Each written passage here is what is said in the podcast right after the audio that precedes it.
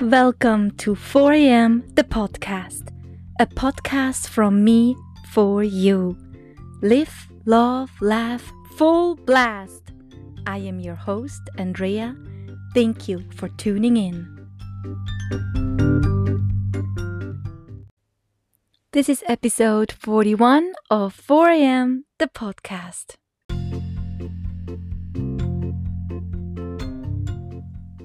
Flow with me from episode to episode, or jump around in whatever order you like. Do you enjoy?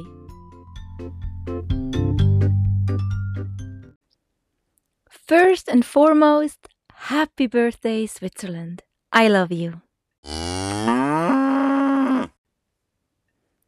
It's August 1st, 2021. I'm in my mid 40s and had last year my very first surgery. Yes, in 2020. Out of all the years, I made even more memories. See, when I carpooled my son's friends around and told them that I'm going to have my very first surgery, they they could not believe that. But they wished me luck and then started telling me all about their surgeries and scars from football and such. Wow, I could not believe what I heard. Oh well, it looked like I was in for a true treat, and yeah, I am a true greenhorn, novice in everything surgery land. It would be one freaking adventure.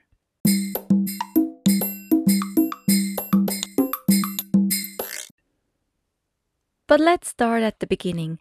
As everything slowed down during spring 2020 and I was no longer able to go to my gym, my yoga practice was my peace and comfort and helped me breathe and ground. While everything was going bananas around me, I spread out my mat and did my very best to center and stay in the present moment. There was time to listen inward, observe, and feel. And one morning, when I was holding bridge pose, I saw it. As I glanced to my hip socket, a ball like mass was clearly sticking out on the right side of my tummy. I touched it. There was no pain. I took pictures and I knew right then that there was something in me that does not belong there. I had no concerns, like at all, but I wanted to know what it was. After calling my doctor, I went in for a simple yearly wellness checkup. She was pleased with everything, but I told her that I would like to have a pelvic screening done. Just to see where I am and at after five babies and being now in perimenopause. I did not mention my observings, but she agreed and I got a screening appointment the very next week. Yes, I did not open up to my doctor. Just want to see for myself if what I felt but did not yet see was actually there.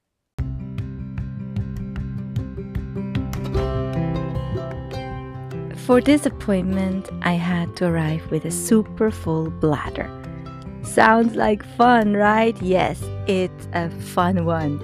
And the nurse knows exactly who in the waiting area is there for that particular appointment. Those women stand leaning at the wall, keeping their legs tied together and look around with a haunted face expression, waiting for that nurse to call their name. The screening went well, and no, I did not have an accident on the table. but it's always a close call. Days went by without hearing anything from my doctor, so I called and arranged an appointment with her to talk about the screening. It seemed they totally forgot about me, but I just had to know. I was so sure something was there. And yes, you guys, you have to be proactive with your health. You have to call, you have to take matters in your own strong hands. And indeed, my doctor said they found a fibroid at the end of my uterus. I want to know how big it was. And she said, a grapefruit. I told her right away that thing has to go. in order to get a surgery done in 2020, I had to undergo a COVID 19 test up my freaking nose. Yes, more fun for me. Before the nurse performed the test on me, she said, It won't hurt that much, but it will be uncomfortable. Um, that I would either sneeze or cry. Well, I cried. the test came out negative, and I was able to get surgery done a week later. My husband was with me. The plan was to get the fibroid out in an hour and be home for lunch. Was all new to me the check in, the IV, the prep, but all went smooth and without any hiccups. As my team of nurses picked me up, I teared up a little bit, just for a second. It felt so wrong to get rolled out of my room in a bed and leaving Volker behind, but then I was out, gone, like in darkness. And suddenly, I was back. It's so bizarre to come out of this induced sleep. I remember gasping for air, burping and not knowing what was going on. I was incredibly cold, like so cold, and I was constantly burping. I heard noises, um, beeping, talking women. Someone said 11 a.m., and I thought, why is it 11 a.m.? It should only be eight. A nurse started talking to me, and I told her I'm cold. And then I started talking about lion's mane mushroom. I heard of people's stories after anesthesia, but never really experienced it myself, so there I was, teaching my nurse all about mushrooms. In particular, the lion's mane. I have no idea how long I talked, but she played along while checking my pulse, giving me fluids, and smiled broadly. I'm wondering now what she's hearing day in and day out. Sounds like the best job ever. And listen, my surgery took three full hours because my grapefruit sized fibroid turned out to be a football sized fibroid plus a grapefruit somewhere else and my doctor had quite a bit of work to get it all out of me. One ginormous mass. Gone. Bye bye.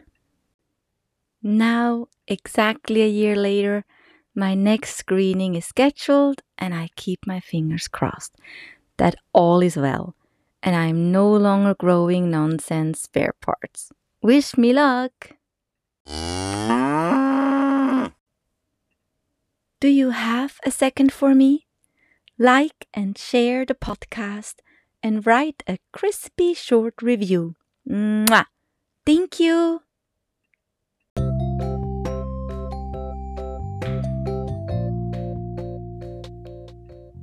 And that was it for today. Thank you for sharing your time with me. 4 a.m. because the sunrise is the miracle of the day.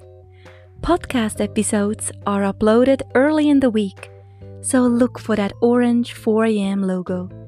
You can listen to this podcast on several platforms, from Apple Podcast to Stitcher, Spotify, Breaker Pocket Cast, Radio Public, etc., etc. Subscribe and follow me on Instagram and Facebook. Every episode is accompanied with visuals to make you smile even bigger. Let's keep in touch. 4am, the podcast.